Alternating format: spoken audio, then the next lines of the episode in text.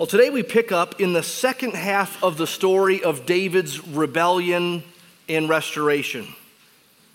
This second half of the story here in chapter 12 is told to us at a considerably slower pace than what we saw last week in chapter 11. The 15 verses or so that I just read cover one fateful day, really one fateful conversation. Perhaps it happened as quickly as we can read it in our Bibles. Chapter 11, as we saw last week, told us of David's great undoing, his great fall. It told us at a breakneck speed, in part to show us the power of sin, the vortex of sin, the speed at which it spirals and spirals out of control. So remember that progression that we saw last week in the early part of chapter 11, where David saw, he inquired, he sent for, he took, he laid with Bathsheba. She returned, she sent word, I'm pregnant. It's like Genesis 3 all over again. Remember there, the woman saw the tree was good, it was a delight, and she took. And so here we find our king surrounding of great blessing and ease and comfort and peace. And he saw a woman and saw that she was good, and he took. When Adam and Eve realized what they had done, they hid, they covered. And when David's one-night fling turned into much more, he sought to hide it. He sought to cover it. Adam and Eve hid and covered themselves unsuccessfully in Genesis 3.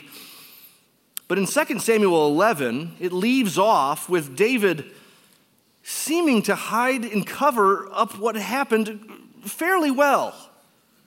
Fairly well. So what will come of it? What's next? Where is this thing going?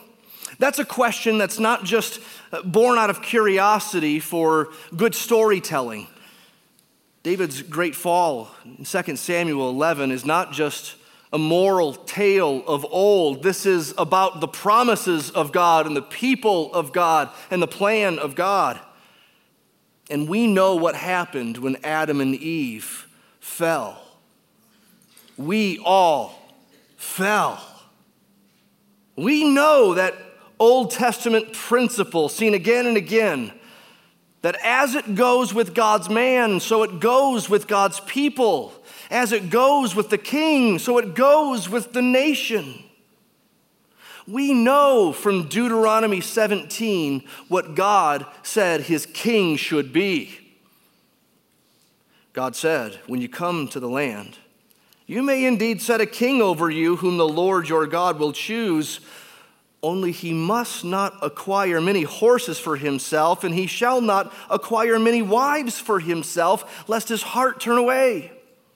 And when he sits on the throne of his kingdom, he shall write for himself in a book a copy of this law, and it shall be with him, and he shall read it all the days of his life, that he may learn to fear the Lord his God by keeping all the words of this law and these statutes and doing them, that his heart may not be lifted up above his brothers, and that he may not turn aside from the commandment, either to the right or to the left, so that he may continue long in his kingdom. What's going on with David? What will happen to him? We know what happened to King Saul when he was confronted by a different prophet back in 1 Samuel 15. Saul was told, because you have rejected the word of the Lord, he also has rejected you from being king. The Lord has torn the kingdom from you this day, and he is giving it to another. What will come of David and his sin, his multiplied sins? Well, in short, the answer in 2 Samuel 12 is both hopeful and heavy. Five C words will help us work through 2 Samuel 12 this morning. The first is confrontation. Confrontation. The wayward king is confronted, as we already read. In chapter 11, remember that David was the mover. He was the great mover of things. He was sending and he was taking. 12 times we see that word send or sent. And usually it's David doing the sending. Sending the troops into battle, sending for Bathsheba and taking her, sending for her husband to conspire against him, then sending Uriah away with his execution orders, and then finally sending for Bathsheba one last time to take her as his wife. Well, look at chapter 12, verse 1. Now God is sending. The Lord sent Nathan the prophet to David. In chapter 11, it seemed like God was silent, and in fact, he was. We only have the one comment at the very end, this thing displeased the Lord. But that's the narrator speaking. God was silent, but he was not absent, nor was he indifferent. Never think that because God is silent that he's absent, or because he's silent that he is indifferent, or that because he's silent for a time that he will be silent for good. And it's good when he's not silent forever. It's really good that it doesn't end in chapter 11 with his displeasure. And then you turn to chapter 12, and we find out that God moved on. God gave up on David. No, there is grace in those first few words of chapter 12. The Lord sent Nathan, yes, for a confrontation, but he sent. And praise God for it. Praise God for that day when he called for Adam and Eve in the garden as they hid. Praise God that he relentlessly pursues crouching, guilty sinners like you and me, and he's still doing it today. And praise God for Nathans that he uses. Nathan was an obedient prophet, and he was a courageous prophet. He was literally risking life by confronting this king. Not to mention he was confronting a king who in recent days was more and more acting like the kings of the nations, the kings of this world. And what do the kings of this world do with counselors that they no longer like, who don't say what they want them to say? They get rid of those counselors and they get new ones. Nathan was obedient and courageous. And because he was risking his life by confronting the king, he didn't start with a direct confrontation. He cleverly planned a chess match, hoping that the king would move himself in to checkmate. That's exactly what happens. He tells the king a story, which we know to be a parable, but David apparently took to be a real-life scenario that he was to judge, being Israel's king and judge. The story is slightly unrealistic, but it does the trick. It does the trick to communicate the key elements of the last chapter. There's a poor man with only one ewe lamb. He has nothing else. And this one lamb is precious to the family.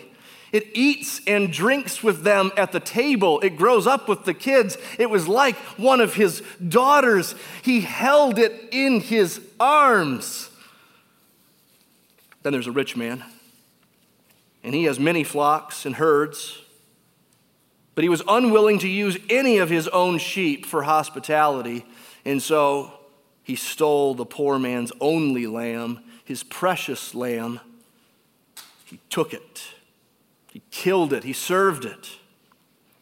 And David responds immediately and decisively to the scenario. Verse 5, David's anger was greatly kindled against the man, and he said to Nathan, "As the Lord lives, the man who has done this deserves to die, and he shall restore the lamb fourfold because he did this thing and had no pity." It's dripping with irony, isn't it? David is the one who deserved to die.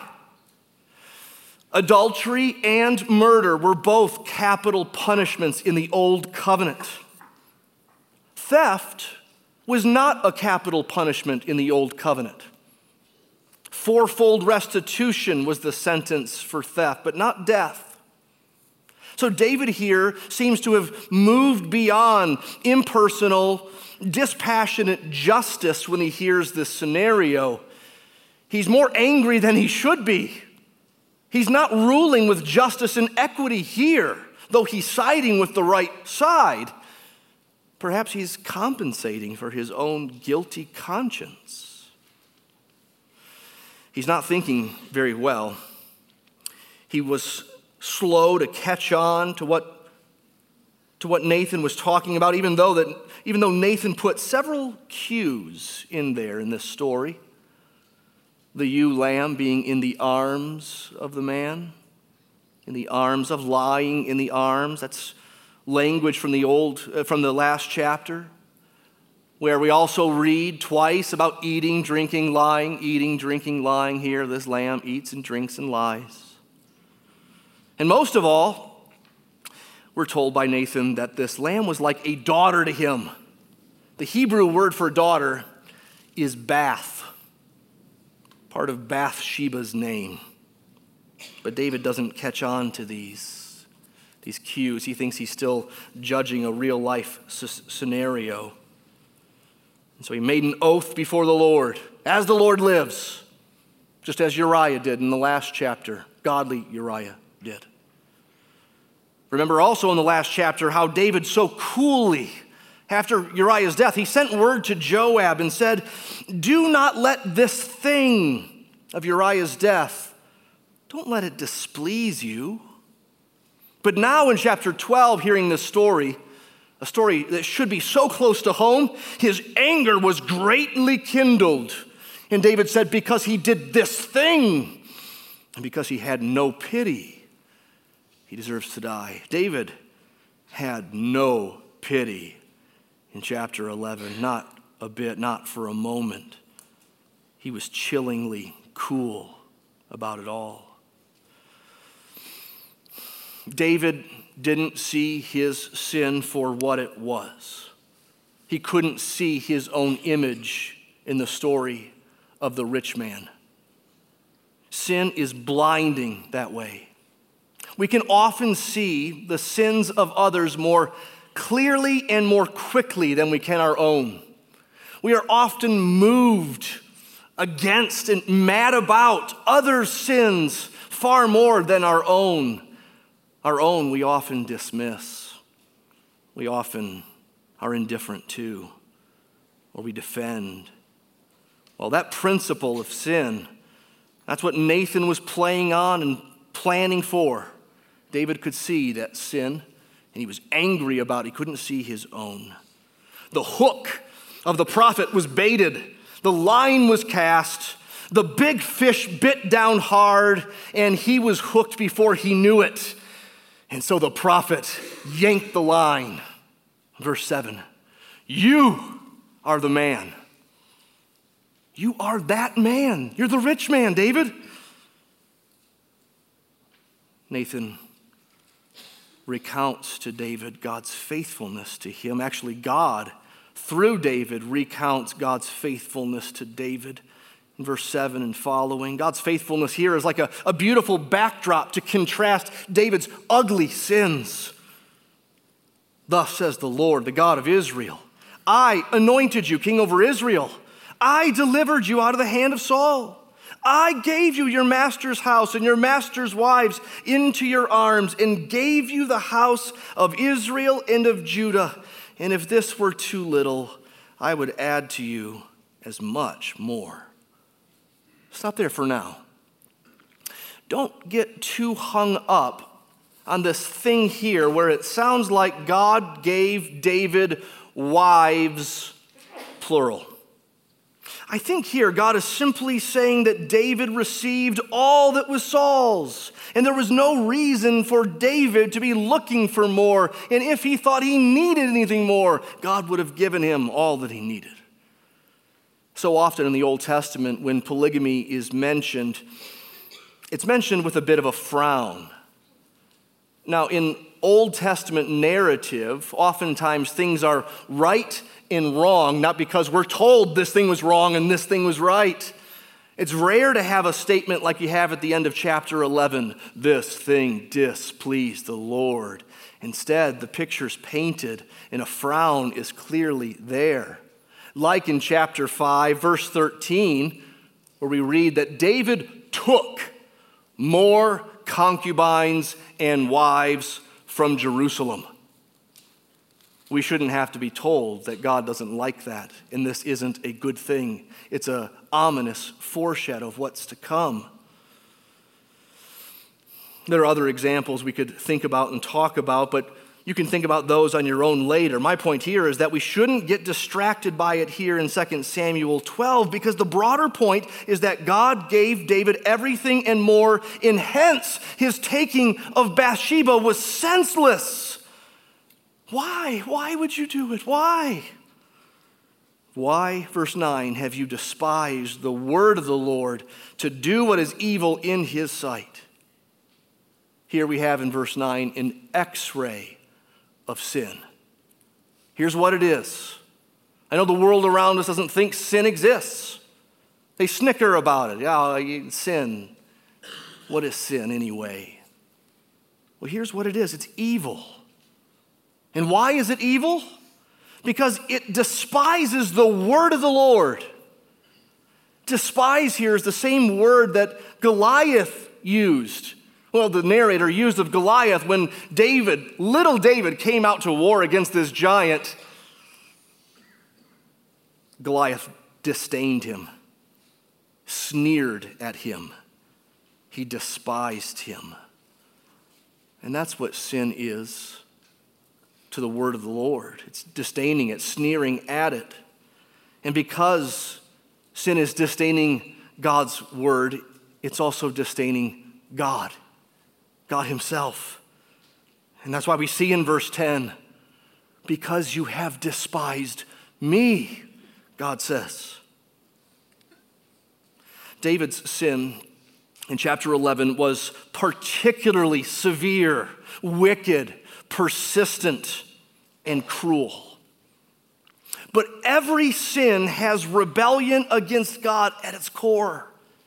As R.C. Sproul says, every sin is cosmic rebellion against the Creator. Every sin is sneering at his commands. There are no white sins. There are no picky rules. There's no such thing as sinning, but it's not personal. It's personal. It's against the Lord. And yet, having said that, it's important to recognize that David's sin was severely wicked. Deuteronomy 17 was clear what the king was to do and not do. The Ten Commandments were quite clear about having no other gods before the true God, about not coveting another man's wife, about not murdering, not stealing, not lying. David had struck down Uriah the Hittite. He had taken his wife to be his own. It was violent, it was cruel, it was twisted, it was senseless. And thus, the prophet's rebuke was heavy and hard and persistent. Spurgeon says of Nathan's rebuke here. Nathan made the truth to lash him to the quick.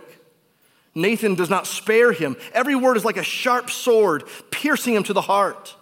David is made to feel that the word of God can search out his most secret things and make him see himself in his true character. That reminds me of Hebrews 4, what it says about the word of God. That the word of God is living and active, sharper than any two-edged sword, piercing to the division of soul and spirit, of joints and of marrow, and discerning the thoughts and intentions of the heart. And no one is hidden from his sight, but all are naked and exposed to the eyes of him to whom we must give an account. Brothers and sisters, those are scary verses, and yet they contain something very good. They contain great blessing for us. Yes, the word of God cuts, and yes, that hurts. But those cuts from the Word of God are the first steps toward healing. Like a surgeon beginning to cut in order to remove tumor, that cancer would not be there and health would grow. We don't want to be left to ourselves. We don't want calluses to grow over our consciences. And that's why we need Nathans in our lives, people who will say hard things. Even if they don't do it as gently or as smoothly as Nathan did in his first part anyway, telling a parable first and getting you to admit you're kind of the guy in the story, and a simple "you are the man" does it. Even when a friend is more clumsy than that, be patient, hear them, listen, trust them. We need Nathans in our lives. Do you have Nathans? Do you have anyone in your life who will say hard things to you? We need to be Nathans to each other. That's what the church is. The church is a bunch of Nathans who are helping each other with their sin. And really, that's what church membership is. It's giving permission to you to help me see my sins that I don't see, and vice versa. Here in a group this size, even more, much larger in the first service for some reason. I don't know why, but anyway. We don't know who wants their sin to be helped and confronted, and who's just here to go to church. That's membership. And this is why each Sunday we come and we sit under God's word preached. We need it to speak to parts of our lives that we don't want it to address. That's why we preach through books of the Bible, because we trust that God will have us wherever he needs us, and he'll use whatever he has for us that Sunday to get us to think about things we wouldn't want to think about, to go to places we wouldn't want to go. This is why we try to pick up our Bibles once a day at least and read something. We're told that the Bible is a mirror. It shows us ourselves. We're supposed to pick it up and read it and see blemishes and not forget where they are. So when the word comes to us like this, whether in our own reading of it or in the preaching of it or in the friend using it, we want to respond to that word immediately. We want to respond humbly and clearly and unequivocally like this. Second C, confession. Confession. David responds with confession of sin. In verse 13, David said to Nathan, "I have sinned against the Lord." The words are few, but they are clear. I've sinned. It is me. I am the man. No one else to blame. And it was against the Lord. No excuses. Nothing to add. David's simplicity of confession here stands out in contrast to a confession that King Saul made back in 1 Samuel 15. When the prophet confronted King Saul back then, Saul began just like David did here. I have sinned. But then Saul went on. But it was because I feared the people, and I had no choice, and you didn't come quickly enough, so I had to. And yes, I've sinned, but let me save face in front of the people. That's not genuine repentance. David's confession was genuine. We know that as well because he later wrote a longer version of what he had in his mind and his heart when he said those few short words, I've sinned against the Lord. It's Psalm 51. Would you turn there in your Bible? Psalm 51. It's a psalm that David wrote, as we're told in the heading, when the prophet went to him after he had gone into Bathsheba. It's a beautiful prayer. We'll just read the first 12 verses or so, and you can read the rest on your own later today.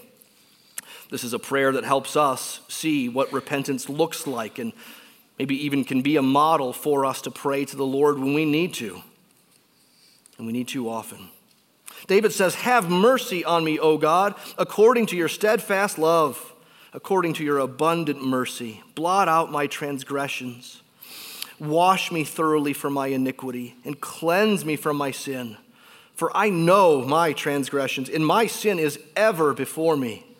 Against you, you only have I sinned and done what is evil in your sight, so that you may be justified in your words and blameless in your judgment. Behold, I was brought forth in iniquity, and in sin did my mother conceive me. Behold, you delight in truth in the inward being, and you teach me wisdom in the secret heart. Purge me with hyssop, and I shall be clean. Wash me, and I shall be whiter than snow. Let me hear joy and gladness. Let the bones that you have broken rejoice. Hide your face from my sins, and blot out all my iniquities. Create in me a clean heart, O God, and renew a right spirit within me. Cast me not away from your presence, and take not your Holy Spirit from me. Restore to me the joy of your salvation, and uphold me with a willing spirit.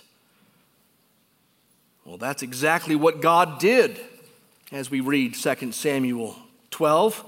Immediately after David's succinct but genuine, unequivocal confession, look back there. 2 Samuel 12, the second half of verse 13, Nathan said to David, "The Lord has put away your sin, you shall not die."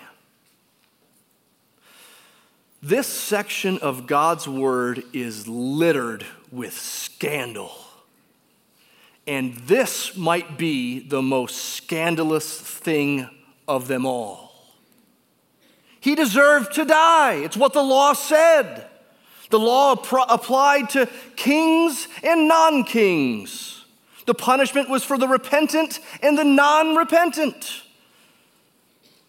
It's scandalous for the prophet to say that the Lord has put away your sin and you shall not die. What might Uriah's mother have said that day if she heard those words? David deserved to die. But God simply put away his sin. How does God put away sin? Where does he put it? Where does it go? How does he fix it? Before answering that, which we'll do at the very end of our morning together, let's just stop and marvel that apparently he can. Apparently he can. Let's just marvel at God's grace. Let's just marvel at the fact that David wasn't forgiven here because, well, it's just a given. We have a nice God, and he always does that thing. No, he doesn't always do that. He isn't always nice, though he is always just. David wasn't forgiven because of the intensity of his repentance or the beauty of his psalm of repentance. David wasn't forgiven because what he did wasn't that bad. Oh, no, it was bad and bad and bad. And David wasn't forgiven because, well, God perceived that he had learned his lesson and he'll do better in the future. David was forgiven simply because of God's sovereign, electing, mysterious, mystifying grace that's wholly undeserved, and it's scandalous. We can spot that when the guilty go free, and the guilty isn't us. When we're the guilty, that is good news. It was good news for David that day to hear, "Your sin is put away, and you shall not die." What utter relief he had to feel. You know that misery of hiding your sin and dealing with your guilt and trying to suppress it and ignore it. In high school, I made a fake report card because I was loafing and getting bad grades, and my parents told me I had to get a B average to keep my car. I was going to get a B average whether they knew it or not. So I stole report card paper from the school. I found a friend who had the exact printer as the school, same number of dots in the letters, dot matrix. Something else, kids. You'll find out about it someday, maybe. But Then I found out that I had to realized that I had to intercept the real report card that would be showing up in the mailbox. So I went home at lunch for 2 weeks trying to sneakily check the mail. The next semester came around. I realized I'd have to make another fake report card because they put first semester and second semester together. Then a third semester. Then I don't know if I got to fourth semester before I got caught. And I was so relieved when I got caught. I was so relieved. I was so happy that day. Finally done with this. My mom didn't exactly say, your sin has been put away. She may have said instead, you're a dead man. But still, whatever punishment I was facing, it was better than the weight of guilt. And David was not only found out, the sin exposed, he not only came clean, but he was forgiven. He was cleansed. Earlier in the service, Clint read from Psalm 32, and there we have a Psalm of David with no other heading, but it would be shocking. It's hard to imagine, at least, that this wasn't written about the same season of David's life as Psalm 51. Here, listen again. Psalm 32, we'll just read a few verses. Blessed or happy is the one whose transgression is forgiven, whose sin is covered. Blessed or happy is the man against whom the Lord counts no iniquity, and in whose spirit there is no deceit. For when I kept silent, my bones wasted away through my groaning all day long. For day and night your hand was heavy upon me. My strength was dried up as by the heat of summer. But here's the shift. I acknowledged my sin to you, and I did not cover my iniquity. I said, I will confess my transgressions to the Lord, and you forgave the iniquity of my sin. I'd encourage you to read that psalm in its entirety today in light of 2 Samuel 12. But there's more to 2 Samuel 12. It doesn't just end on a happy note. It isn't simply a happy ending, because sin wreaks havoc. And sometimes God cleanses the guilt, and yet consequences remain. And in David's case, there were many consequences. Or we might call it chastisement, the third C, chastisement. And here we'll pick up speed as we go through points 3 and 4 and 5. Chastisement. We've already skipped over some of it. Verses 10 through 12 speak of God's chastisement. Let's read those verses again. Now, therefore, the sword shall never depart from your house, because you've despised me and have taken the wife of Uriah the Hittite to be your wife. Thus says the Lord, behold, I will raise up evil against you out of your own house, and I will take your wives before your eyes and give them to your neighbor, and he shall lie with your wives in the sight of this son. For you did it secretly, but I will do this thing before all Israel and before the sun. And that is exactly what we see play out in the rest of 2 Samuel. David's house or his family will be racked by sin and turmoil.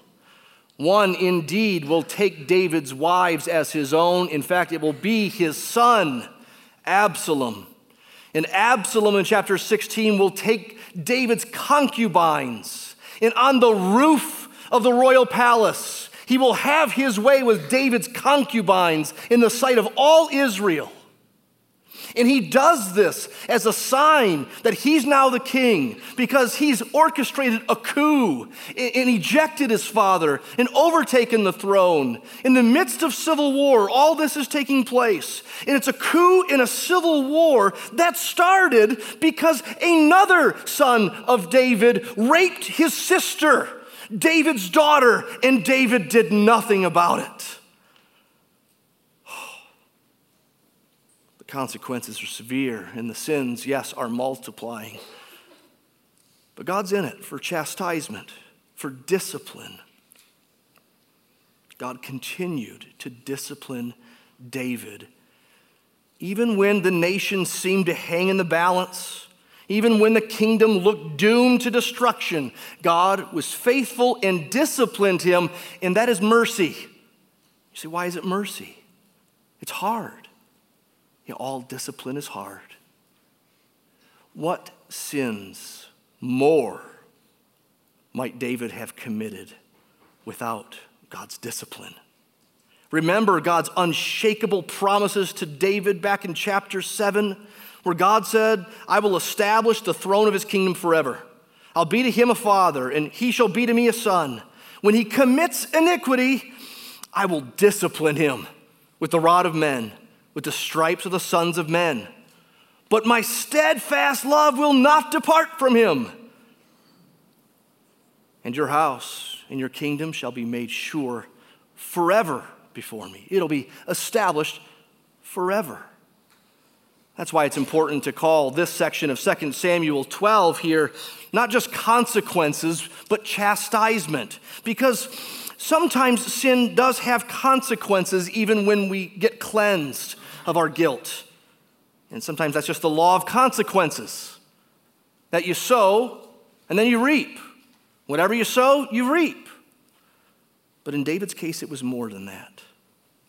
God promised when he commits iniquity, I will discipline him. So get this, as it looks like the promises could crumble to the ground with David's great sin in chapter 11, and as it looks like the promises are going to be all undone when God speaks in chapter 12 of the turmoil coming to David's house will still remain secure. The kingdom will be established forever. When he sins, I'll discipline him. There's also discipline in verse 14. Look at verse 14. Nevertheless, because by this deed you've utterly scorned the Lord, the child who is born to you shall die. Then Nathan went to his house, and the Lord afflicted the child that Uriah's wife bore to David. And he became sick. David therefore sought God on behalf of the child. And David fasted and went in and lay all night on the ground. And the elders of his house stood beside him to raise him from the ground. But he would not, nor did he eat with them. On the seventh day the child died. And the servants of David were afraid to tell him that the child was dead. For they said, behold, while the child was yet alive, we spoke to him, and he did not listen to us.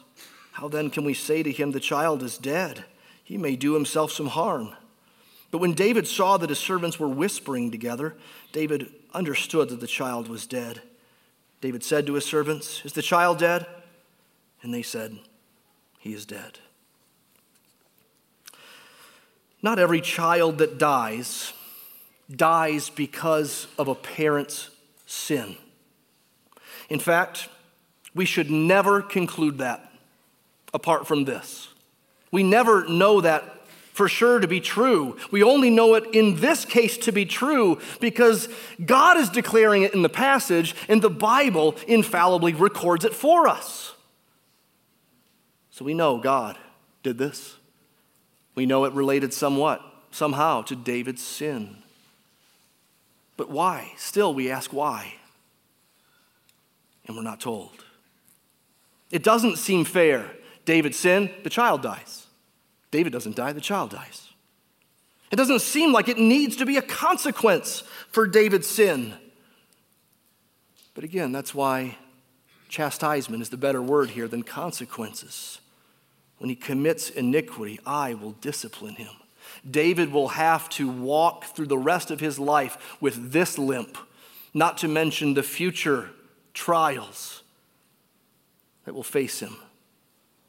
Hebrews 12 tells us that discipline is painful, but it is good. It is a loving thing. It is a familial thing. Hebrews 12 says the Lord disciplines those he loves. God is treating you as sons when he disciplines you. If you're left without discipline, you're not sons. Hebrews 12:11, for the moment, all discipline seems painful rather than pleasant. But later it yields the peaceful fruit of righteousness to those who have been trained by it. Here in chapter 12, David is not all done with his sin. He will sin again. But again I say, how much more sin and how much greater sin might David have done had the Lord not disciplined him so severely? You can trust his discipline. You can trust his trials. It's mercy, even when it's a severe mercy. But that ongoing chastisement will mean frustration, dilemma for all those around David. David's wife will feel the effect of his sin for the rest of her life. David's family will feel the effect of his sins for the rest of their lives. In that sense, they will pay for his sins. The child will die because of David's sins. A daughter raped, concubines ravaged. A nation will feel the effect of their king's sins for untold years. They will pay. And it's not supposed to be that way. It's supposed to be the reverse, where the king makes right and the king absorbs shame and guilt, where the king heals and extends steadfast love and forgives enemies and restores. We need a king who passes on righteousness and blessings, not sin's consequences and curses. David probably can't imagine how God will one day do that. But from where he is, he trusts God. He trusts his God. He prays to his God, and he worships his God. So now the fourth C, consolation. Consolation. Look at verse 20.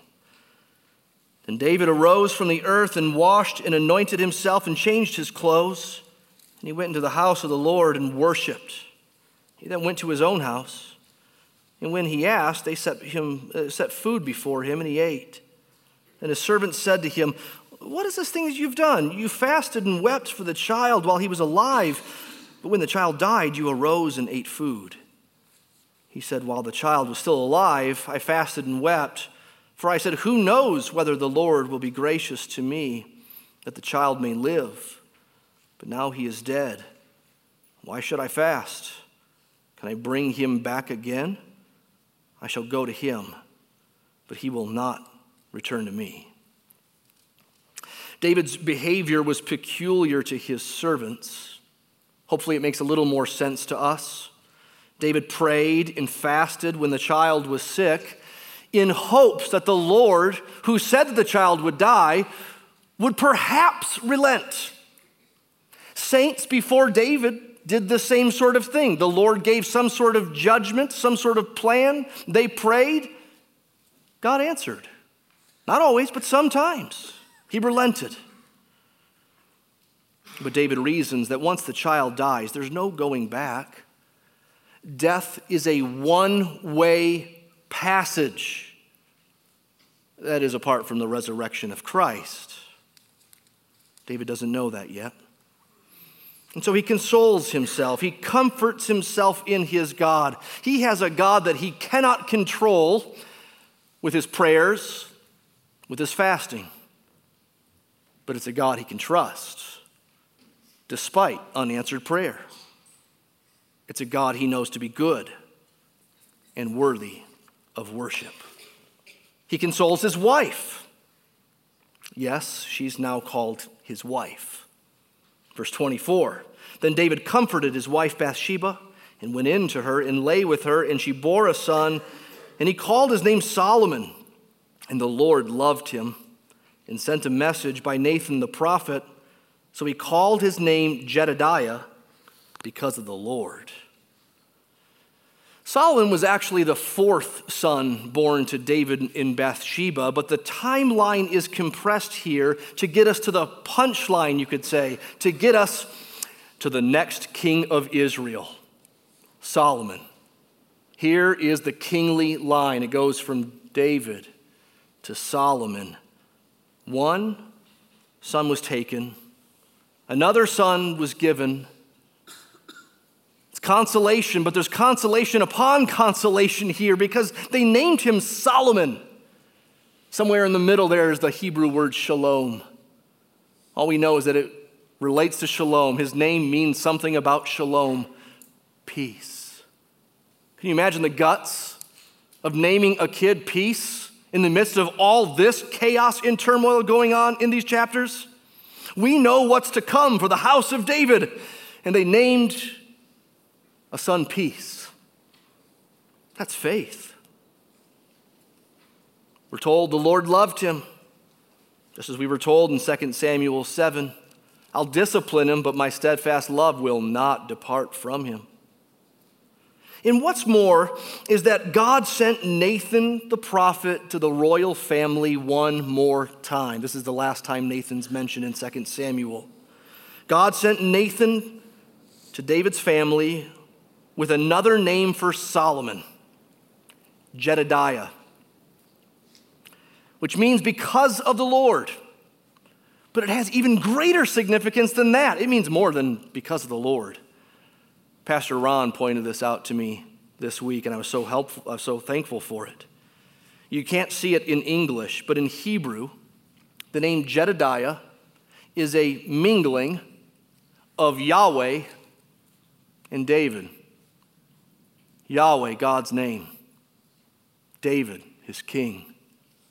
A son with both. Oh, Solomon's not going to be divine. In fact, he's going to be a bit of a character. He's going to be worse than his father David. But we know where this is going. One day there will be a son of David who will say, something greater than Solomon is here. Of him, Matthew began by telling us of the son of David. And Mark began his account of Jesus' life and death and resurrection by introducing us to the Christ, the Son of God. He's both Son of God and Son of David. And that's why Jesus in Mark 12 reasoned with the religious leaders. He asked, how is it that David's son is also David's Lord? And they had no answer for him, but the answer was right in front of them. It was Jesus. He's the one. And we get just a glimpse of it, buried there in the little name, Jedidiah. Jesus is the answer to another dilemma, how God can remove sin. Remember, we left that undone. How does God remove sin? Where does it go? What does he do with it? David deserved to die. And God said, you shall not die. Why? Where's the justice, we might ask?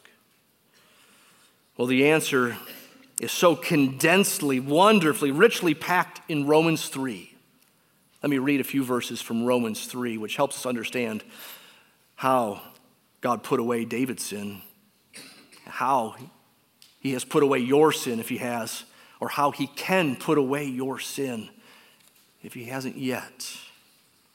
Romans 3, verse 23 says, all have sinned and fall short of the glory of God and are justified by his grace as a gift through the redemption or the payment that is in Christ Jesus, whom God put forward as a propitiation, as a quenching of God's wrath by his blood, to be received by faith. And this was to show God's righteousness, because in his divine forbearance, he had passed over former sins, Old Testament sins. But it was to show his righteousness at the present time, the age of the cross, that he might be just and the justifier of the one who has faith in Jesus. So what becomes of our boasting? Excluded. There is none. No boasting here. By what kind of law does this happen? By a law of works? No. A law of faith. That's how we get in. That's how this is ours. For we hold that one is justified by faith apart from works of the law. You want to know how God could remove David's sin and he not die that day? God put his sins on Jesus. The Old Testament was one big IOU until the payment was made. The saints of old looked forward to the day when God would make it right and he would deal with sin in a permanent way. And the saints who have lived since the time of Christ, they look back to the cross, to the resurrection where Jesus died in their place for the payment of sin. There he cleansed. There he blotted out. There he turned his face away that we might be saved. Do you believe that? If you don't have that yet, you don't know what that means yet, just take those verses I read in Romans 3 and read them. And reread them and reread them and reread them and ask good questions of them. Ask a good Christian friend, maybe, if you have one, what they mean. Or meet with someone here at the church and talk to them about these verses in Romans 3, that you might come to understand this rich, theologically packed sentence and it being the hope for all humanity and the only hope for your sin. One last C quickly is conquest. Verses 26 and following turn the corner as the chapter ends, and it's a bit of a head scratcher, I must confess. Verse 26 says, "Now Joab fought against Rabbah of the Ammonites and took the royal city. And Joab sent messengers to David and said, I have fought against Rabbah. Moreover, I have taken the city of waters. Now then gather the rest of the people together and encamp against the city and take it, lest I take the city and it be called by my name. So David gathered all the people together and went to Rabbah and fought against it and took it. And he took the crown of their king from his head. The weight of it was a talent of gold, about 75 pounds. And in it was a precious stone, and it was placed on David's head. And he brought out the spoil of the city, a very great amount. And he brought out the people who were in it and set them to labor with saws and iron picks and iron axes and made them toil at the brick kilns. And thus he did to all the cities of the Ammonites. And David and all the people returned to Jerusalem." So we end where we began last week. The Ammonites. Did you forget about the Ammonites? Remember in chapter 10, verse 1, David sent Joab in the Israelite army out to fight the Ammonites, and David remained in Jerusalem. And here, chapter 12 ends by David going out to finish off the Ammonites, and with all Israel, returning to Jerusalem. They're neat bookends there. But there's some oddities in the story itself. I mean, David doesn't look too nice here. He not only defeats the enemies, but he subjugates them. It seems like an odd ending to the story. It seems like we should have ended at verse 25 and went home. But this is important. Because whether we like it or not, this was God's plan for his people at this time. He was driving out the nations around, the wicked nations around them, and he was giving them the land and planting them in that land for their peace. 2 Samuel 7 promised David defeat over all his enemies and the people planted in peace in their place. That's what we're seeing. The king's back to work. The king is fully restored. God's man is doing God's plan, and it's happening. The last enemy defeated. It's also familiar of another king who will one day come. The true King Jesus will one day, one last time, he will go out to war. He will wear the greatest crown. He will have a name which is above every name. He will defeat his final enemies. And yet he doesn't just come in judgment, but he comes in salvation. He will lead us back home to a new Jerusalem, a new heaven and a new earth. And so we shall ever be with the Lord forever and ever. This is our King. Behold the goodness and severity of our King.